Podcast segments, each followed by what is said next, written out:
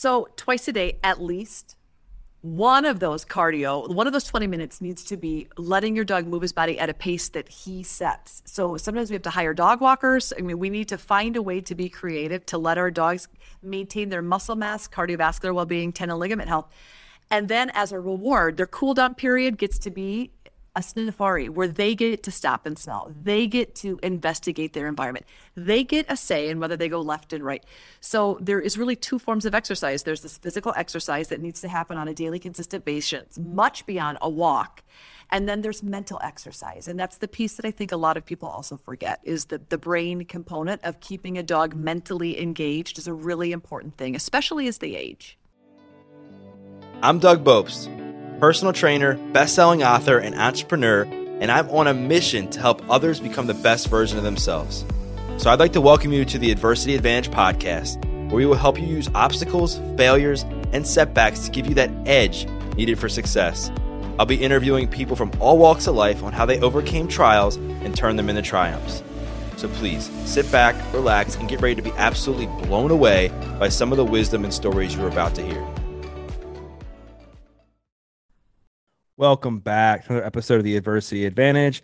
I'm your host, Doug Bopst, and today's guests are Dr. Karen Becker and Rodney Habib. Dr. Becker is the most followed veterinarian on social media, and her deliberate and common sense approach to creating vibrant health for companion animals has been embraced by millions of pet lovers around the world. Dr. Becker also writes and lectures extensively and serves as a wellness consultant for a variety of health oriented organizations. Rodney Habib is one of the most influential pet health thought leaders in the world.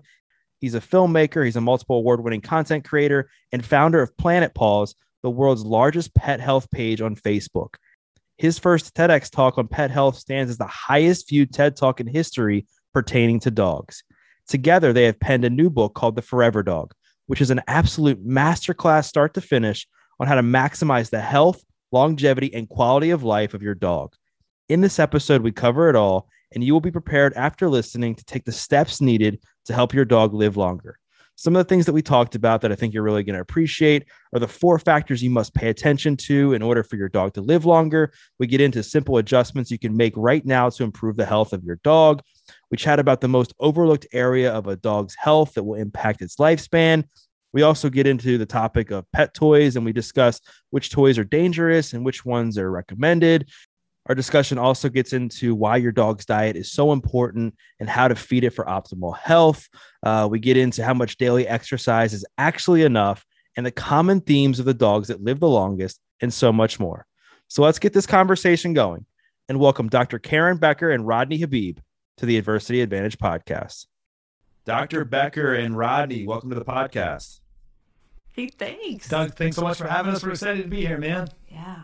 I'm excited to talk to both of you because you're talking about, you know, arguably one of the most popular topics in the world, like forever, is is dogs. And I don't know too many people who don't like dogs, so I think that people who are listening to this, whether they have a dog or not, they're going to get a lot out of our conversation because we're not just talking about like how to own a dog or even the health of a dog. We're talking more or less like how to make sure your dog lives as long as possible. But I guess to to to preface our conversation, like before we get into the weeds, like how did you two come together to do this? Because I know, like Karen, I know you're a veterinarian, and Rodney, I know you're essentially like Planet Paws, you know, blogger for for pets, and you've kind of created a massive platform through that. So, what made you two come together and collaborate for this book?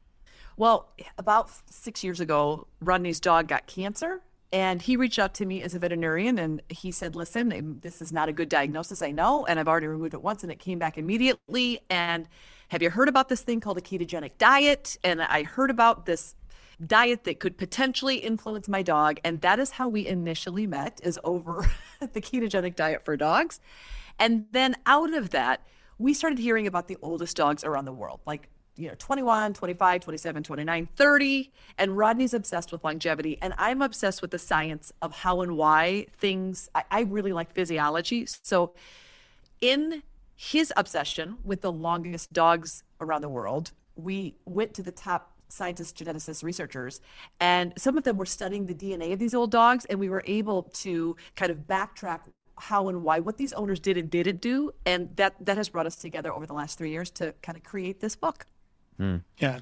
Yeah, I mean, I think longevity is a hot topic right now, and mm. we, we were talking before we hit the record button, and I was saying that I was, you know, impressed with you know some of the experts that you reached out to and gathered information from in your book because I think it's important, and we live in this world where we're in a very reactive like healthcare approach to things, right? Where people are only going to the doctor when something's wrong, or we're taking, you know, some form of medication to, you know, numb a problem that is more long term and we could be more proactive about it. Not that I'm I'm not against medication, but I guess in my opinion and and what I believe like would really work long term is taking a more proactive approach. So I know that's what you guys talk a lot about in your book. So I really want to get into it because you just mentioned that you've studied dogs that live to be you know substantially old, like in their twenties is like unheard of. You know, the, the most I've heard it is like into the late teens and stuff for some dogs, and they're like hobbling around at that point. They're not really like healthy. So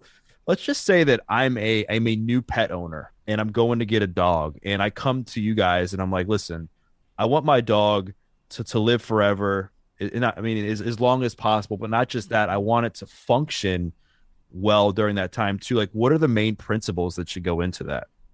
I mean, that's such an awesome question, man. I mean, that, those are the conversations that we typically have all the time. And like literally, that will go on for like hours and hours and hours, right? Because I mean, of course, if you could sum it up in just a few sentences, it'd be so easy. But when we were breaking this uh, book down, Doug, one of the big things was is how are we going to categorize this? And I know that Dr. Becker brilliantly, I'd love to take the credit for it, broke it up into the main sections that we even know what's going on in human health and in human nutrition. So we tagline to dogs, right? And basically focusing, you know, the D that stands for diet, O optimal exercise, G genetics, and S for stress, which is massive in my opinion. I know we focus a lot on nutrition as we should, right? But you can't there's no way to supplement yourself out of a bad diet and there's no way to to bring on the best diet in the world to relieve all of the stress that could potentially could be going on in the household. So when we took some of these factors and broke these factors down, we really analyzed in each category what it would take to create like the longest lived dog in the world. That was the initial strategy and man, the hardest part of it probably right in the book. Yeah, I, I would agree with you. But when I think what both of us came to the same conclusion I think depending on what your interest lies and where you have maybe the heartbreak that you have gone through previously, if you've had a dog that have had, you know, that's died of cancer or has been in heart failure or kidney failure or liver failure or autoimmune disease or raging allergies their whole life, you have a soft spot for something that your animal's going through. And that tends to kind of keep us laser focused with the heartbreak or the history that we have. But when we interviewed these top longevity experts, they were very clear that there are a bunch of different lifestyle variables, and then genetics, which we could talk about a little bit later, and then genetic predispositions, which all play into either intentionally creating health or unintentionally allowing your dog's body to degenerate quietly and cellularly midlife when the, the dog's still hopping around and there isn't any arthritis that you can see and everything looks to be okay. That is when the scientist said it's time to start addressing the issues. But those issues are so big and massive that one of the reasons we wrote the book is to try and pare it down for every dog owner, regardless of where they're at in their evolution or their knowledge base, or whether they're a first time dog owner or a veteran dog owner. We tried to summarize all that together in a really easy strategy that allows owners to take on all of those factors, not one or two, but to actually have this multimodal approach to intentionally create longevity. But to, it was a task. Yeah, and to hit the initial question is like, okay, I got a puppy. What do I do? Here's here lies the biggest challenge, right? Because some people, a lot of people, of course, you go to a shelter. So you don't know at what age you're getting your dog. So when we turned around and we said we had to write this book, not everybody has the luxuries of starting from right from day one, right? What happens when you adopt a eight year old or a 10 year old or a geriatric dog?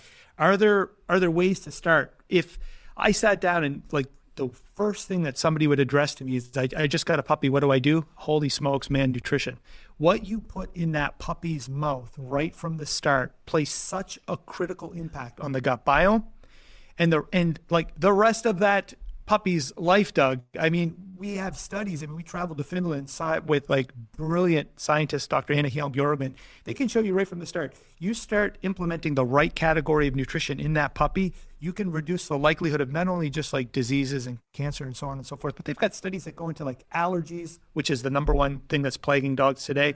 You can reduce things like allergies just from day one with that puppy by at least 50% by making the right choices in just nutrition. Yeah. So let's dive into that. Let's like double click into nutrition because that's clearly like a big topic now. And there's a lot of there's a lot of like rhetoric around okay, like is just dog food in itself just enough? Like just getting the basics, or do you spend a bunch of money and get organic, freeze dried, like raw food? And some people will say, no, that's a waste of money and that's a fad. But I think like when I first got my dog, I don't know the exact percentage, and and Karen, you might know this obviously better than me of the percentage of, of DNA and genes that humans share with dogs. I think it's mm-hmm. relatively high.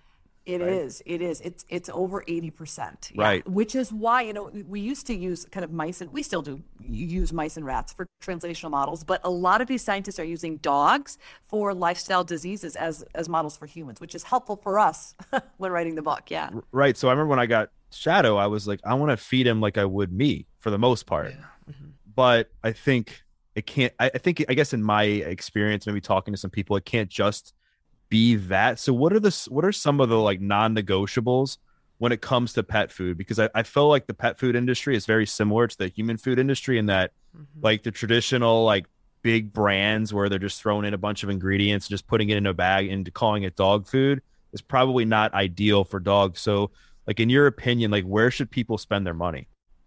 Let me let me just jump yep. into the comparison, and you can jump into the food. So I just want to touch on what you said. You're you're you. I mean, you hit the nail on the head.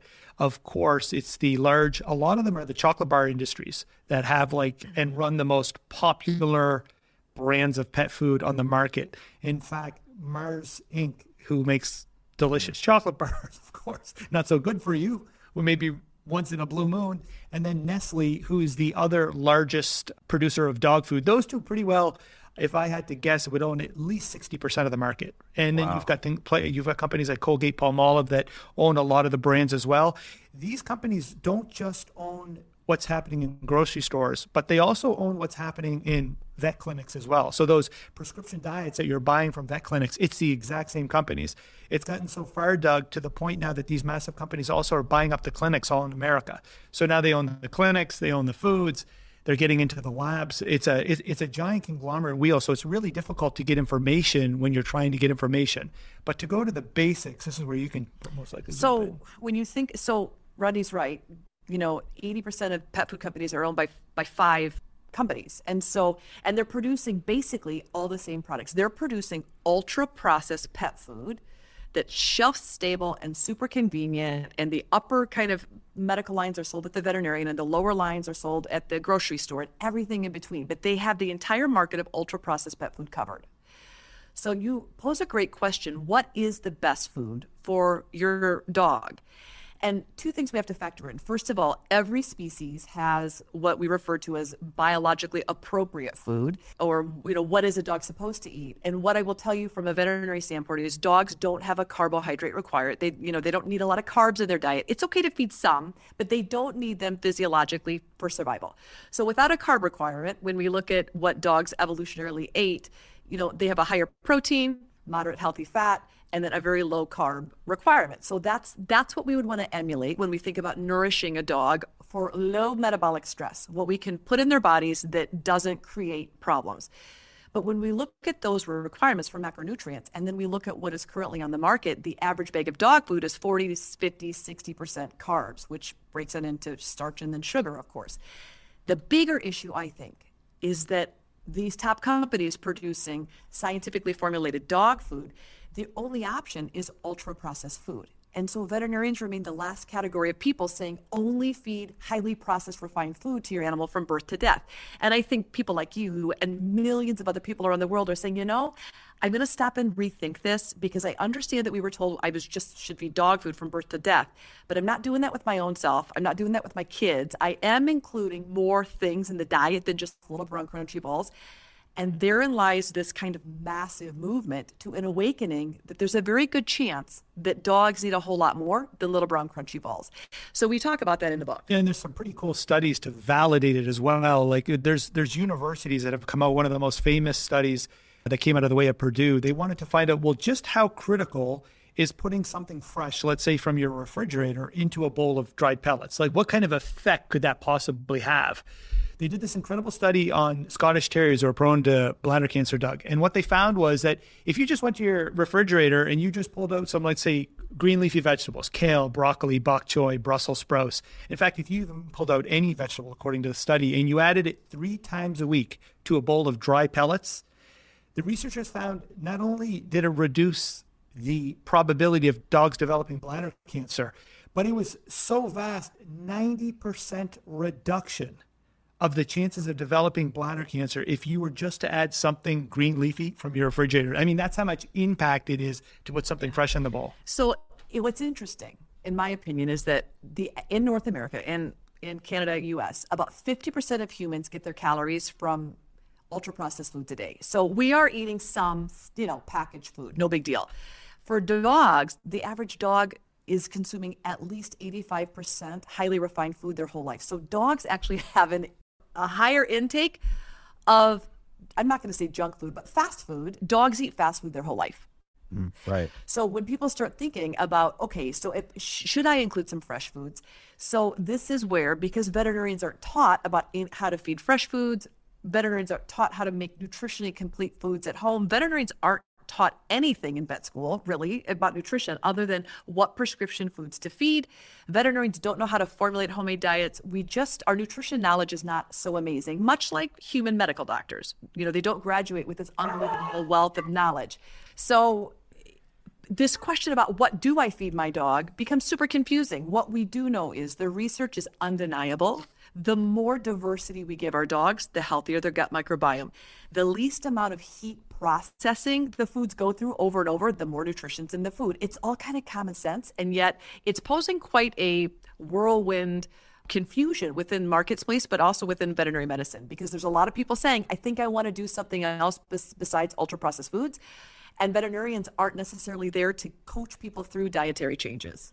Yeah. So, so with all that said, I, I, I want to go into it a little bit further because obviously, like specificity and depending on the breed of the dog, things will obviously vary. But you know, you think about like the human plate and the optimal diet for humans is, you know, a mix of obviously fruits and vegetables, healthy fats, complex carbs, you know, good sources of protein, legumes, and so on and so forth. Like, what about like the dog? Like, should the are you saying like no dry food? Are you saying okay, get you know half dry food, but just making sure it's one of these brands doesn't have these ingredients? Like what what would that like if you could make a plate with the dog's like daily food for the day? Like what would that look like in a universal way? What an awesome and loaded question. I mean, listen, for all of time, humans are going to fight over the most That's ideal true. plate. I mean, you know, we've sat with yeah people. I mean, I've I've had these debates like Dom D'Agostino would talking about the ketogenic yeah, diet, yeah. or Dave Asprey talking Yeah. about the balance of fats, what he feeds his dog. We've spoken to so many cool like longevity hackers, and hey, what are you doing for your dog? This debate will probably be there for all of time. But like you just like you just said, we know the basics are there, right? In the human world, put as much fresh food in your mouth and keep as much processed food in your mouth, and that would be sort of the same thing for a pet. I know with us, and speaking on my behalf, when it comes to my dogs, the optimal fuel seems to be, of course, for animals would be fat. And I know there's a lot of debate in the human world when it comes to that as well, right? You know, when you're mixing fat, you're mixing carbohydrates, you can get some wonky things. In the pet space, Doug, it's be, because everything is refined and all the, the vegetable oils that are put in these foods are refined, you get some pretty wonky things when you're trying to do a comparison model between a bowl of processed food and a bowl of fresh food when you're looking at macronutrients, right? They just they don't play very well in both aspects. So for me in, in the fresh food realm, I'm focusing on good clean fats. If I have a healthy adult dog, let's put puppies to the side for a sec because puppies have a higher requirement for protein. I'm looking for things with good clean animal fats. I'm making sure that I'm sourcing good clean animal fats. My veg content that's there I'm probably hovering around like 20%. I'm using some awesome vegetables. We've got a ton of science of some of the benefits of specific vegetables and why I'm using the vegetables that I am in my bowl. And then, of course, I'm looking for some good, clean meats. Balancing is important. Let me just say that balancing is important. It's not that we hate pet food or we think that all pet foods are, are terrible or anything of that matter. There's incredible companies out there that are making some really good foods, Doug. It's the processing techniques. How much heat am I applying to that food that I've destroyed all of those micronutrients and done damage to those macronutrients? And then I got to turn around and put a synthetic bag of vitamin mix to make it balanced again. That's where the whole problem lies. Mm-hmm. If you had a bowl, two comparative bowls, and one is all whole food nutrition and balanced, and one is processed food and balanced, uh, it's logic. People are going to go towards the whole food. But it's just, it's not as easy as one thinks when you're trying to balance. Yeah. So, what I would encourage listeners to think about is first of all, where the calories coming from? Are you know, are they coming from carbs or are they coming from fat and protein? Because it would be it would be better for your dog's metabolic machinery to get their calories from unrefined or at least low temp. You know, if you're going to cook it, just cook it once at a lower temperature. We don't have to cook foods over and over and over again for for dogs because it just decreases the nutrient value. So if so ultra processed foods like kibble that has been extruded has less innate nutrition than, let's say, a freeze dried food. Or uh, if you take raw meats and then gently cook them once, that food, that bowl of food is going to have more nutrition in it. But Rodney's right. Dogs and puppies have this set of vitamins, minerals, and and calcium that's necessary on a consistent basis to make sure that you're meeting their bare minimum nutrient requirements. So it is important that if you decide to do, let's say, a homemade diet, that you follow a recipe that you know that you're meeting minimum nutritional requirements. If you say, I'm too busy for this, but it makes total sense that my dog needs more, the cool thing about this revolution of people waking up to dogs needing more nutrition than ultra processed foods their whole life there are dozens of human grade pet food companies popping up all over, literally, like once a week. There's a brand new amazing company that's releasing biologically appropriate, human grade, raw, gently cooked, freeze dried, dehydrated foods that are substantially healthier. When I say healthier, they have better nutrition because they've been minimally processed and they're using better quality raw ingredients. So that's kind of the that's kind of where the industry is headed because of pressure from consumers. Dog owners are like, listen, I'm not going to feed this anymore. My dog has chronic GI issues, chronic allergies. He's fat, he's overweight, he's farty, his hair coat's miserable, he's itching all the time. I can't stand it. Something's wrong with the food. And owners are right. They just had it and so they are turning to better quality, more species appropriate foods that have been less processed as a viable alternative. And there's all these amazing companies stepping up to the plate. It's pretty great. It's it's an exciting time to look for new pet food. What's interesting is we people in, in many cases don't feed their dogs like whole foods unless they're sick. Because what's the old the old remedy for an upset stomach is like the chicken and rice diet for dogs, right? And then it works, right? And then and it then works. We stop and go back to processed food. Yeah. yeah. So I'm guessing that most people listening to this, maybe they're not at the place just because maybe they're busy with families where they're like, yeah. man, I can barely cook for my family. Like, how am I going to now cook for my dog?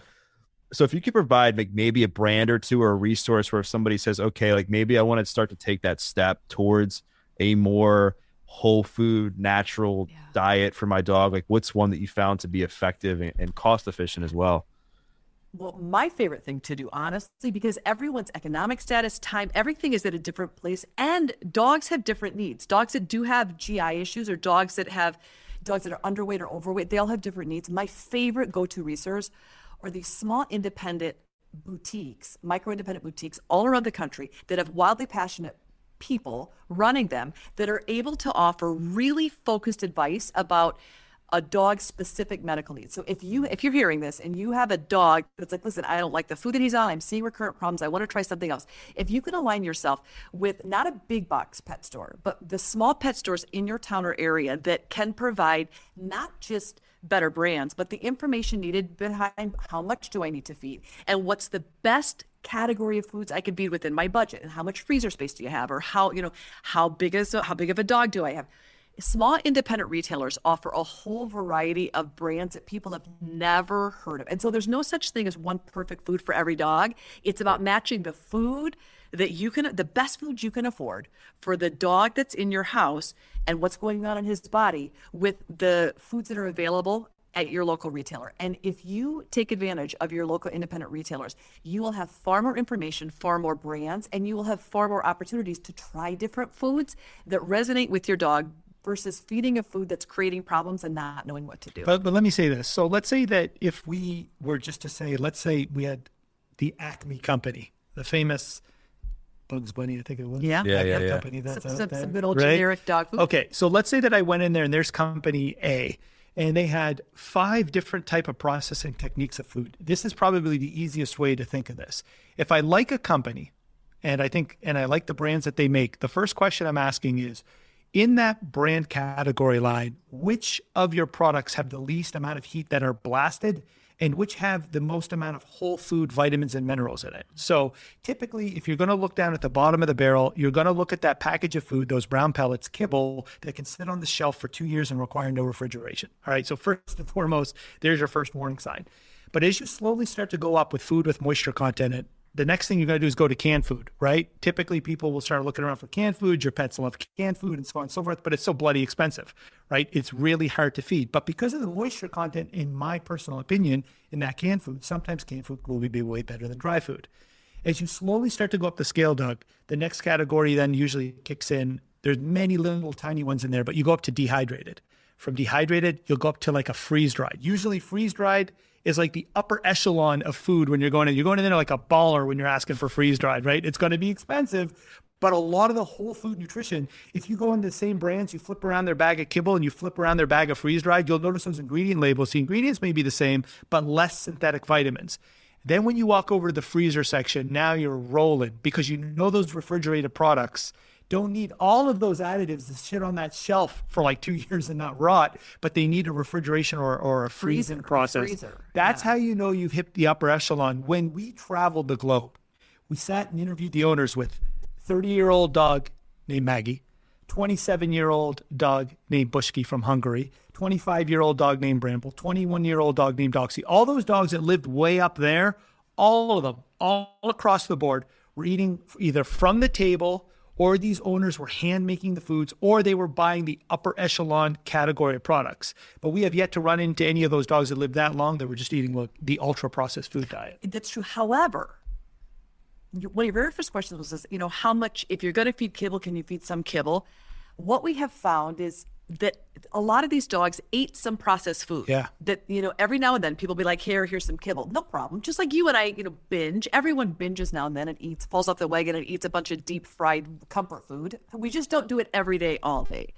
So if I think the, the take home message is if you're going to do a base of of highly processed food for your dog, you need to open up that fridge or when you're making a salad and chopping off the bottom and the top of the carrots, give it to your dog. When you're trimming meats and when you are, you know, cutting green beans and, and snapping off the ends, give those to your dog. When you stick the dented blueberry, the soft spot in the apple, give that to your dog. The more ultra processed food you're buying for the dog, the more treats you need to give from your refrigerator.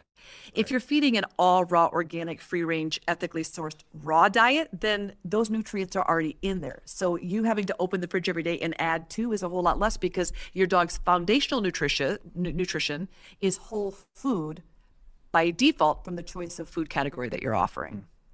Yeah, I think you provided such a, a great palette of information for people just to be able to get started. And if they want to be able to make that transition up that ladder, like if there's somebody who's now feeding their dog a highly processed diet, they can upgrade to seeing which, you know, brands of food haven't been exposed to as much heat and then going into dehydrated and freeze dried and then going into the the freezer section refrigerated section to to get their food. And i want to get into something else you touched on that i think probably gets overlooked sometimes and that's stress on on dogs. Because we know how much stress impacts us as humans but we forget that dogs can experience stress too. And if you're you know living in a stressful environment in your home and you have a dog like chances are that dog's going to be stressed as well. And i know exercise plays into stress too so i think you know we could probably tackle these both at once. So let's talk about like stress on dogs and some things that you know in your research have been proven to reduce their stress load and the role that exercise plays into this we will get you back to this episode of the adversity advantage in just one second but first wanted to give a quick shout out to my friends at organifi let's face it Doing what you can to strengthen your health and immune system is so important right now. This is why I have been taking the immunity blend from Organifi.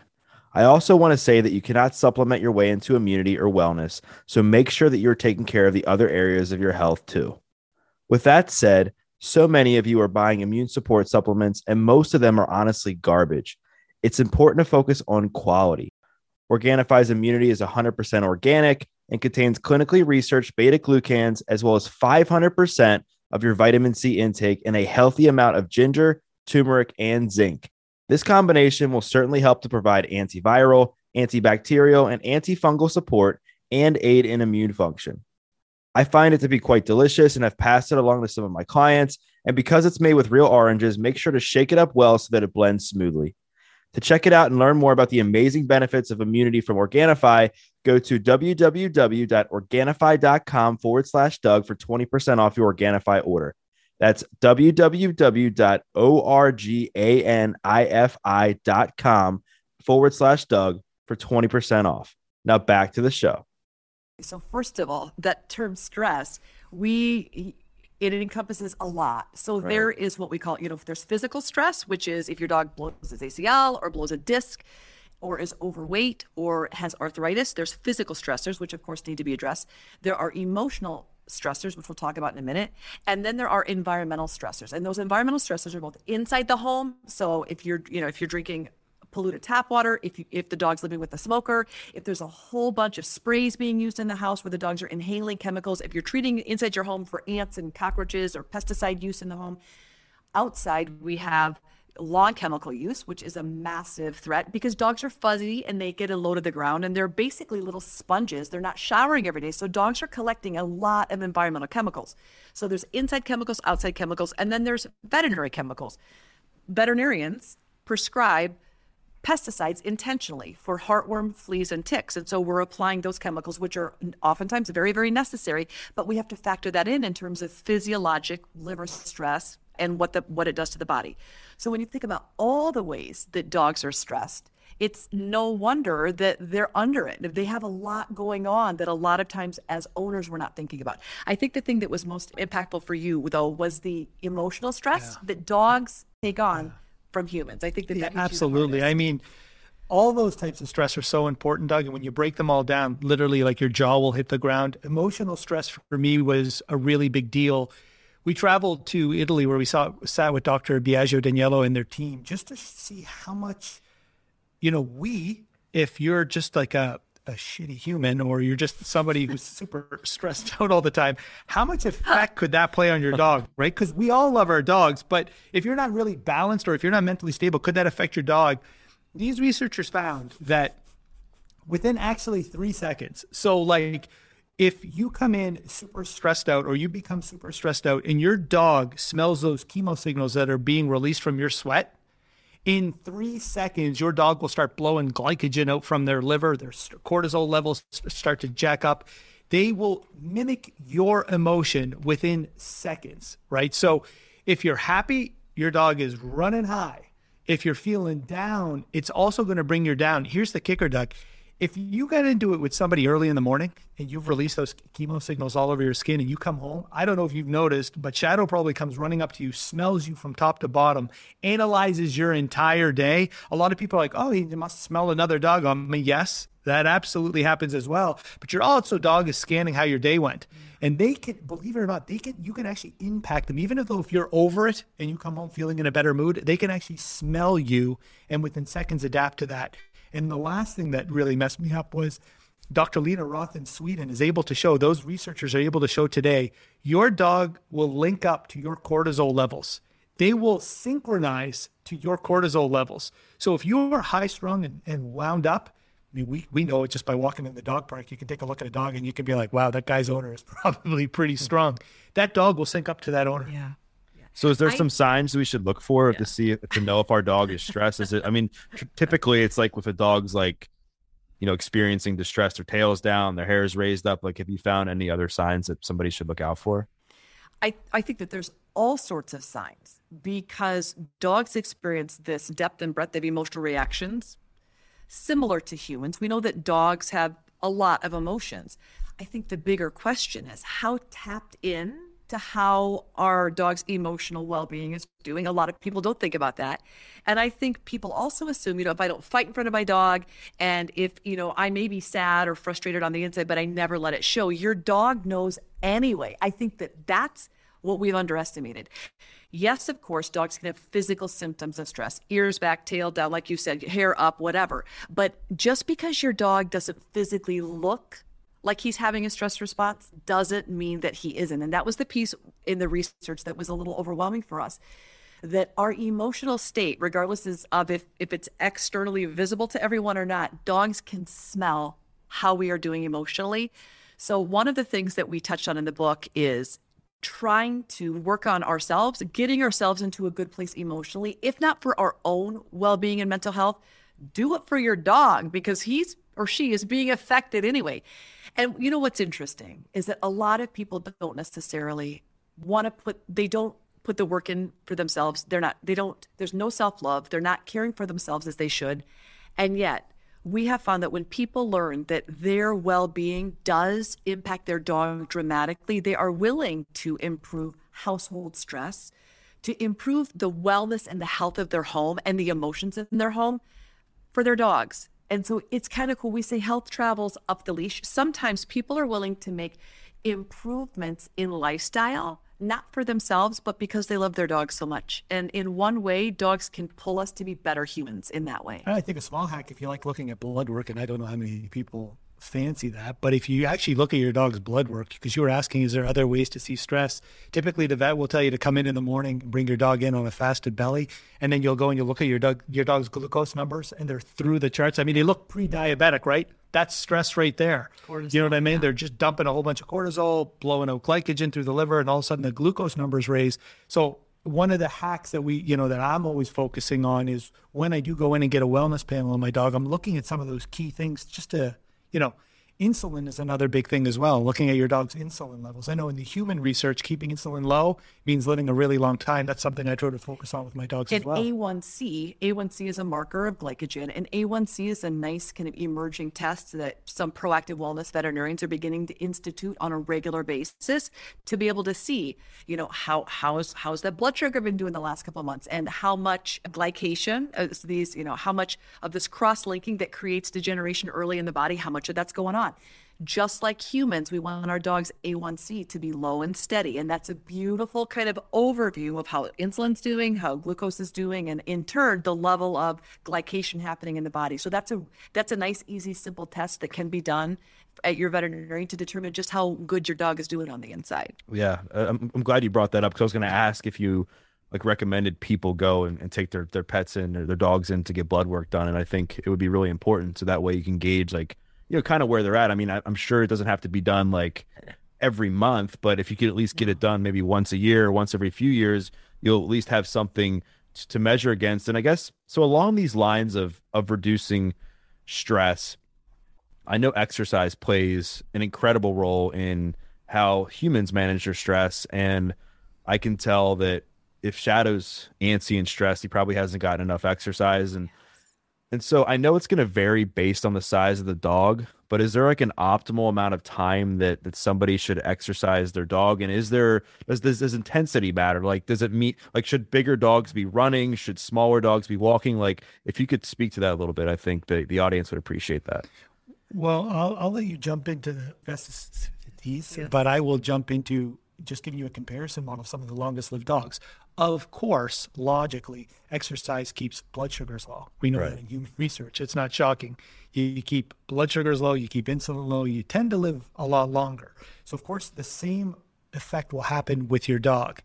One of the challenges is, and you would probably know this as yourself talking to your other buddies, what is the optimal amount of exercise for just two different types of humans. The debate will always be, dude, I was just in the gym lifting for like 30 minutes. And the other guy will turn out and be like, I was in there for like two hours. And there's so many different types of arguments as how much is enough. When we were looking at some of the longest lived dogs, Maggie, the 30 year old Kelpie from Australia, one of the things that literally, when we were telling scientists the stories, their, their jaws were on the ground was that dog lived with a dairy farmer and a lot of these long lived dogs lived on farms. I mean, evidently, from all of the other benefits, just from the exercise aspect, a lot of these dogs had to walk around the farm from one end of the farm to the other end of the other end of the farm as these farmers drove their tractors. The dog would follow from behind, right? The dog would be running from behind. Some of these dogs, Doug, were getting anywhere between 10 to 20 kilometers a day in exercise. So And I, I was like, no, no, I'm not recommending everyone goes out there and gives their dog 10 to 20 kilometers, but it's so fascinating to see. I'd say to the farmers, what do you mean 10 to 20 kilometers? And they'd be like, well, it was literally five kilometers from one part of my farm to the other part, and I'd have to come back. So that's 10 kilometers. I do that in the morning and I do that at night. And I'd say, how many days a week were you doing that? And they'd say seven days a week. It's that's a ton of exercise. right. Wow. An- another, but a lot of these dogs that lived Yeah. a long time were free roaming on farms. They were constantly They spent moving, their lives right? walking. Not Yeah. not the average Joe who's like, dude, I got a really big backyard. I just open up my door. My dog goes outside. He's out there for 20 minutes. He's playing in the backyard every day. He's getting a lot of exercise. Really? That's your definition of exercise. So that's really important. So, but you you are correct. A bulldog who can't breathe, or you know, if you have a brachycephalic smash nose dog or a dog with a medical condition, those dogs can't get the same amount of exercise as a Springer Spaniel that's young and has a healthy body and no eh, no ligament damage.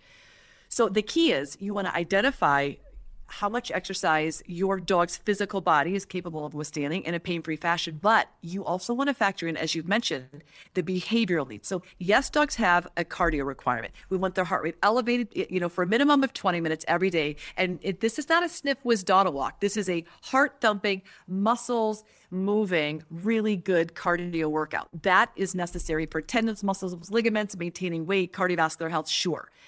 So at least 20 minutes, preferably twice a day. Really, really important to have your heart rate elevated above normal. If you have a young athletic dog, the more uh, my recommendation as a veterinarian is you you exercise your dog until he says to you, "I'm good. I'd like to stop." If your dog is still pulling, saying, "Please more, please let's keep moving." Your dog needs to move his body.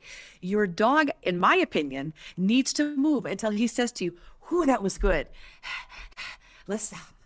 And then you're good. A tired, healthy dog is a quiet, calmer dog in your home. And you've noticed that with Shadow, that if he's antsy and wound tight, there's a very good chance he has not had the exercise that he needs. So he needs to be able to sprint and run and move his body until he says, okay, this was good. And then turn around when you get home from work at night and do it again. That's a lot more exercise. Dogs are wired as athletes. That's a whole lot more exercise than the average human really wants to put out there. But in addition to physical exercise, Doug, dogs also need mental exercise. And this comes into what we call sniffaries. Sniffaries are not for the physical muscle building, tendon ligament strengthening. Sniffaries are brain exercise. And this is something that our lovely scientist Alexandra Horowitz really impressed on both. Yeah, it- it- yeah. about Well, it's it's really fascinating because uh, some scientists will argue that you know just working your dog's brain for 20 minutes is almost like what was it work is like working Yeah. out for a few hours for a dog. You know, playing like these. You know, let's say you can't get out. Let's say you know you're trapped in the home. You can play these brain games where you're hiding treats around the house. You're letting the dog, you know, work out their brain, if you may, right? I mean, that in itself has a ton of benefit. But to go back to the sniffaries, one of the things that dogs don't have is choice. So, how many people will go outside to walk their dog? Dog's like, oh my God, I, what is that incredible smell? I just want to go and smell that tree. And that person is yanking on their leash and they're like, come on, Buster, we got to walk, Buster. I'm here to walk you. I know sniffing. Those poor dogs don't have choices, right? The benefits to just choice, the benefits to, to for dog for enjoyment has such exponential health benefits. Allowing your dog to stop, smell, those smell days, I feel like everybody should, you know, emit those into their dog weekly walking plans at least four days a week, where the dog has the opportunity to be able to stop, to be able to smell. Here's where you you have a couple problems. Sadly, I'm not going to be popular for saying this, but there's a massive obesity problem in your country and in my country, in the United States and in Canada. I mean, this is a big problem. Uh, argument is maybe 60% of North Americans today are overweight. Guess what? So are their pets. Research Right. will show you that typically, if you have somebody in the home that doesn't love exercise or somebody that's overweight or obese, their dogs are also obese and overweight. And so this is where sometimes uh, Dr. Karen Becker says that health traveling up the leash. This is where the benefits of having a dog will actually make you better mentally and physically. Yeah. Yep. So twice a day at least one of those cardio, one of those 20 minutes needs to be letting your dog move his body at a pace that he sets. So sometimes we have to hire dog walkers. I mean, we need to find a way to be creative to let our dogs maintain their muscle mass, cardiovascular well being, tendon ligament health. And then as a reward, their cool down period gets to be a sniffari where they get to stop and smell. They get to investigate their environment. They get a say in whether they go left and right. So there is really two forms of exercise. There's this physical exercise that needs to happen on a daily consistent basis, much beyond a walk. And then there's mental exercise. And that's the piece that I think a lot of people also forget is that the brain component of keeping a dog mentally engaged is a really important thing, especially as they age. Yeah. No, you're you're spot on and and I, and I agree 100% with everything that you just said and i think it's important that we kind of treat our dog in the sense how we would treat like i guess ch- if you're raising a child or your own your own self if you were trying to extend your life and get healthy and you talked about the principles of you know making sure they eat well we talked about managing their stress we talked about exercise and obviously like genetics to me is kind of mm-hmm. self-explanatory in the sense that i know when we're talking about longevity and we're talking about being proactive like i'm assuming that you can change the DNA of the dog and reverse aging, if you will, simply by doing these things that we are talking about now to to prolong their life. Am I correct? Yes, yeah. you're spot on. And that's also, I think, the super empowering piece. When I went to vet school 25 years ago, they were not talking about epigenetics being up and down regulated, but they are now. And Doug, that's the piece that I think is super inspiring for people. So if you have a mutt with maybe not so great genetics, or if you have a purebred dog with not so great genetics, the beautiful part about being empowered by this whole brand new field of epigenetics is that we have within our control the ability to up and down regulate our dog's DNA expression. Now, the one thing we have to insert here is that if there's DNA missing, if there's just what what is called gene deletions in veterinary medicine, if the gene is just missing, nothing is going to put that gene back in your dog's body. And those dogs can have medical issues that, that are going to come about. But there are even then things you can do to help mitigate and slow down the degeneration when that happens. The vast majority of dogs are born with these epigenetic triggers that are under our control.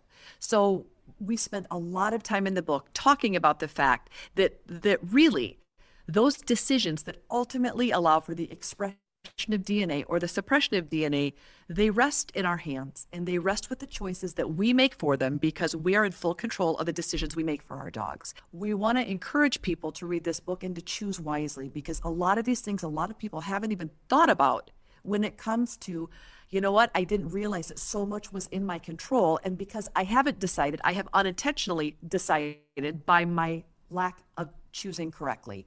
And what we don't want is regret for anyone because that's a painful thing. When you know better, you can do better, but you have to have the knowledge to be able to make good decisions. This is this is probably genes are so important, Doug. When people want to go out and say, "I want to go get a dog from a breeder," right? I mean, I know there's like those micro Frenchies now that are selling for I think 2 Chainz just bought a micro French for like a hundred grand, right?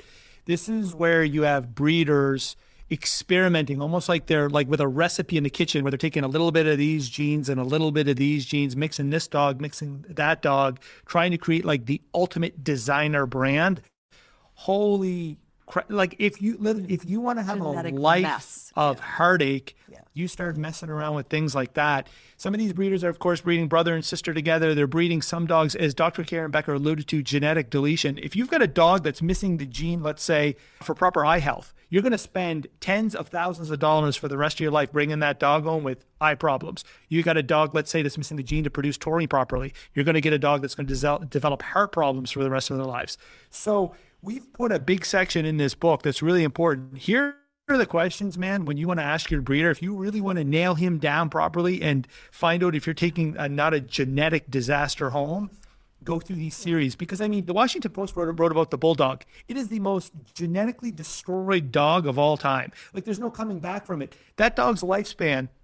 Look at the bulldog. Just Google bulldog of like the 1900s and bulldog today. They don't even look the same anymore, right? People are taking the nose off of the Frenchie because it looks so cute. So you got the breeder that's just keeps trying to breed like a brother and sister together to remove the nose completely because people think they look cute. Hello, health problems. Hello, shortening of lifespan. The bulldog went from living from around like 12 years. Now the average lifespan of bulldogs are around six or seven. Wow. and they're becoming like more and more popular. I mean, I see like everybody's getting like a, a new a new bulldog, and you're right. Yeah. I mean, you, you said there's a lot to be said about like doing what we can as pet owners, as dog owners, to reverse the aging and really change the DNA and the genes of the breed of the dog. I guess that, that we're owning because over time, you know, if we're able to change the DNA of the dog that we own, and then they let's just say they end up having offspring, they have they have their they have puppies, then those puppies' DNA will be changed, and then You they can pass it, it. along You down. Got it. I kind of want to, so I kind of want to shift a little bit into something that's that's that's really common. I know you guys talk about this in your book. Again, the book is called The Forever Dog. Definitely check it out. It was it was a great read. There's tons of valuable information in there on like essentially like we what we've been talking about this whole time is is helping your dog live healthier and longer. But you talked about like toys, and I have Shadow has enough toys that we could essentially open up like a consignment shop for people if they wanted to come in and, and buy them. So, like, how do y'all feel about pet toys? And if so, like, if you're for them, like, which ones are the most optimal for for your dog? So, you, first of all, you bring up a lot of great topics there. In that, toys are really important because it's a way of stimulating a dog's brain. It engages you to, you know, you that's playtime. It's something you can do with your dog. Toys are super important, but those are these are substances that dogs are putting in their mouth all the time. Many of them are imported. They have not been tested for contaminants, heavy metals, phthalates. They've not been tested for a lot of chemicals that are building up in dogs' bloodstreams. In fact, the Environmental Working Group did some blood analysis several years ago and found that dogs actually had a whole bunch of environmental chemicals in their bloodstream at much higher concentration than kids and, and adults because they mouth absolutely everything. They put everything in their mouths. And so, what you give your dog to intentionally chew on is something to really think about. I'm super happy that you bring this up. Obviously, if you can pick toys that are made of natural material, so hemp or you know organic cotton, rubber is better than plastic. The softer the plastic, the more chemicals and plastic BPA, phthalates that are going to be in those toys. So if you can move to toys that are made of non-toxic rubber or have been tested for third-party contaminants, that really is the very best idea because a lot of people aren't don't recognize that dogs spend their lives mouthing phthalates hmm. that build up in their system and can create endocrine disease. Yeah. Well, yeah, and, and I don't want to start calling out some companies, but there are, I mean, there are some horror stories online that you see some of these toys that can turn from something that's potentially safe to something incredibly toxic. Some of these toys, if left out in the sun, can activate harmful chemicals. If put in dishwashers, can activate toxic chemicals that can literally wipe out a dog. So you got to be very aware because you flip around the back of these labels, dog, they all say not edible. Well, I mean, what are the dogs doing by chewing on it and ripping bits and pieces off of it, right? One of the most harmful and dangerous toys, in my opinion, no question, hands down, is the most popular toy in the world. I'll classify it as a toy are those chews, those rawhide chews that you see dogs chewing on. That is a byproduct of leather. So, like, you go into like a leather factory, they'll usually take the the hide of the cow. They'll take the top leather for fancy Gucci bags and purses. The middle layer of that leather will go to like tool belts and things that are resilient. But what do you do with that lousy bottom layer of leather that you can't use for anything? You add a whole bunch of chemicals to it, things like titanium dioxide, formaldehyde. You blanch the life out of it to get it white. You twist it into this beautiful shape. You buy glue and you glue it together and you put it on the market as a non edible rawhide chew for dogs. Man, the reports on those things there was a report that came out that was saying that some dogs will block on some of these toys. There's like a one in four chance that if your dog blocks on rawhide, it's fatal. It gets into the stomach, it expands in the stomach juices and literally can wipe your dog out. And meanwhile, everyone's like, oh man, I'd like I see these everywhere on the shelves. I didn't think they were that big of a deal. Why would they sell them if my dog can't eat them? Well, flip around the back. It says non-edible, and your dog just swallowed it. But it's interesting because then people move from rawhides, which are kind of those traditional chews that everyone has been feeding since the since the 20s. Everyone gives their dog a bone, right? A rawhide chew. So when research came out that rawhides are probably the most toxic thing you could be offering your dog, what did people switch to? They switched to chews that are for resilient chewers, which are basically chicken flavored plastic. So then the next level of chews in the 80s and 90s were these plastic, they're still incredibly popular. They're hard plasticized bones that have flavors added. So now you're giving your dog hard chicken flavored plastic. Well, how good is it that your dog is chewing plastic all the time, right? So you kind of swap one toxicity. Yeah, you're for teasing. another. Yeah, you're teasing yeah. the dog. Here's plastic that tastes like chicken. But but don't eat it. I mean, don't swallow Don't it because you'll block and go to surgery. So there's a lot of issues. Our favorite natural thing for dogs to chew on are are raw bones. They're called knuckle bones. They're massive. You, dogs are not meant to chew them, swallow them. They just hold them and gnaw on them. They're side effect free. They're you have to find them in the freezer section because they get gross. They're kind of messy. You want to do it outside. There's a bunch of rules to giving raw bones to dogs. A bunch of rules. We talk about that in the book. But they're cheap. They're easy. They keep your dog's teeth amazing. Ninety-one percent, according to research, Yeah. veterinary studies show you want to keep your dogs clean. The number one reason people go into the vet to see their vet is rotten, dirty, stinky rotten, dirty teeth. Ninety-one percent efficacy teeth cleaning if you pick the right type of bone to give it to your dog. And then here you go. You don't have to worry about all those phthalates and artificial flavors. Of course, choosing the right type of bone is another conversation. But yeah.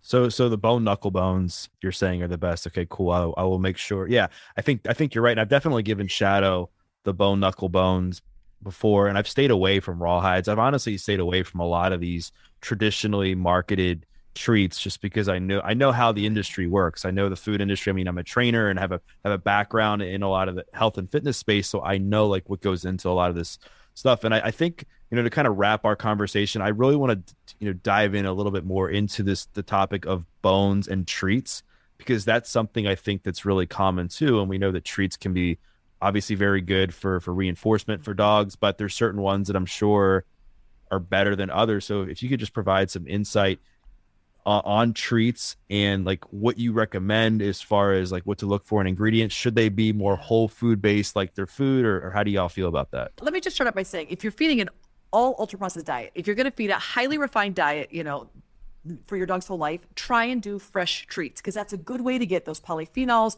bioactive molecules, antioxidants, all of those important things that are not found in your kibble are found in fresh food. So if you're going to do a all processed diet, try and do an unprocessed treat regime. And that's everything from your fridge. I would say avoid corn and potatoes. They're super high in starch. And no onions for dogs, obviously. So no leeks or chives or any type of onion. But everything from your fridge is fair game as treats. And so that is really, really great when it comes to also providing nutrients. Those are treats with benefits, really good health benefits that your dogs are not getting from their food.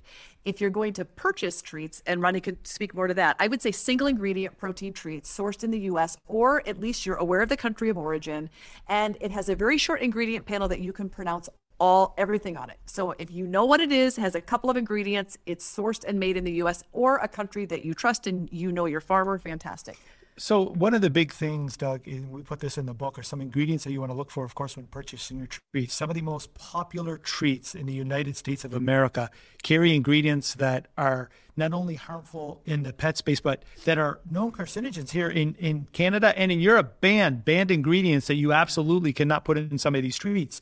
One that just comes to light is titanium dioxide. So for your listeners that are listening to this, the EWG, the Environmental Working Group, just posted that you know consuming titanium dioxide, which is used in paint to whiten paint, it can mutate your genes. I mean, there it's a known carcinogen, yet it is like the one of the most popular additives in treats to try to get to whiten it. Because if you even just look at pet food in general, it doesn't look so awesome when it comes out of the pet food machine. It's, kind of nasty. It's like brown. gray. Yeah. It's like yeah. what, no one's going to eat this, right? And they got to sell it to you. So how do I sell it to Doug? Okay, I'll use red dye number 40, let's say, which some argue is a known carcinogen, right? I can color the food to make it you let you believe that you're feeding your dog something incredible because when you open up the treats or even a bag of food, you've got green that's supposed to simulate vegetables. You've got red that's supposed to simulate meat. You've got orange that's supposed to simulate maybe a carrot or a sweet potato. Those colors are those they transfer right into the treat section. So some of these treats, just additives alone, are alarmingly bad for your dog. But then meat sourcing, as Dr. Karen Becker alluded to, you know those chicken jerky strips? That's what started my career. Yeah. You can find them at like Trader Joe's. You can find them all over the place. You buy those chicken jerky strips from the wrong source. Right now, research shows that there's a syndrome called Fanconi like syndrome that will mutate your dog's kidneys. It's happening to like thousands, if not tens of thousands of dogs around the world, just because some of these meats that are being sourced. I know China right now, and I don't mean that in a disrespectful way, but the sourcing from the meats from China right now is very sketch. And there's a lot of problems with those like chicken jerky treats, those duck jerky treats you got to be very careful where you're sourcing that from because we're now seeing like damage done to dogs just because of treats. So eh, that's a long winded answer for just a small question about good treats. That's why when Dr. Karen Becker says blueberries, for instance, how much anti-aging research is out there showing talking about the polyphenols that just that just happen in blueberries aside from all of the other benefits these are things that you could feed your dog that could help increase their lifespan eggs for instance the number one source of protein in the world for a dog bioavailable source of protein chopping up some eggs or putting them in a dehydrator taking blueberries putting them in the freezer and freezing them up cheese good clean cheese. I'm not talking about like spray cheese and those cheeses that you shouldn't be putting in your own body but like a good clean source you go to your farmer's market you bite up some cheese and you cut that up now you're talking next level foods, carrots and so on and, and so when forth. When you're at the farmer's market, you can get some chicken breast. You can totally chop chicken breasts. You can make your own chicken jerky at home, put it in the oven, or you can just, you know, you can gently poach some chicken breasts and use cubed meats. You can use your own meats cubed up as the best training treats in the world. So you don't have to buy fancy treats for your dog. Your dog will more than happily eat whatever meat you have in the house, gently poached or steamed, or you can totally do it raw. You can slice it up. You can put them in the dehydrator, freeze, dryer, put them in the oven, get them crispy, really, really small. Your dog will go crazy over that. So it's not even about buying good treats. You can totally make your own treats at home, and then you know exactly where you sourced it from. You might be able to make a relationship with a local farmer, and you know exactly the quality that you're giving. I think that that's what's most important when you buy food or treats. You need to know what you're feeding and where it came from. Hmm. What about greenies? I think that there are better chew toys to remove plaque and tartar than greenies. Well, even I mean, so here's the deal. I I I would just tell you to flip around the back of the bag and read the back of the bag, right? Google, get down to the bottom to the nitty gritty. Forget the top for a moment. Come down. I mean, the top is very important, but come down to the bottom for a second and start googling some of those additives and seeing if they're even legal in the human space. The problem with the human space and the dog space is this. So you can come out in the human space and say the FDA can come out and say, "Hey, look, these just, this just isn't good for humans," right? The problem is that dogs fall into like animal and livestock. So only in the animal world is it called cat food and dog food. Look at horse; it's called horse feed. Look at chicken; it's called chicken feed, right? Only the dog and cat, they label it as food because, of course, we bring them into our homes. And if you call it dog feed, nobody wants to buy it. So they call it foods.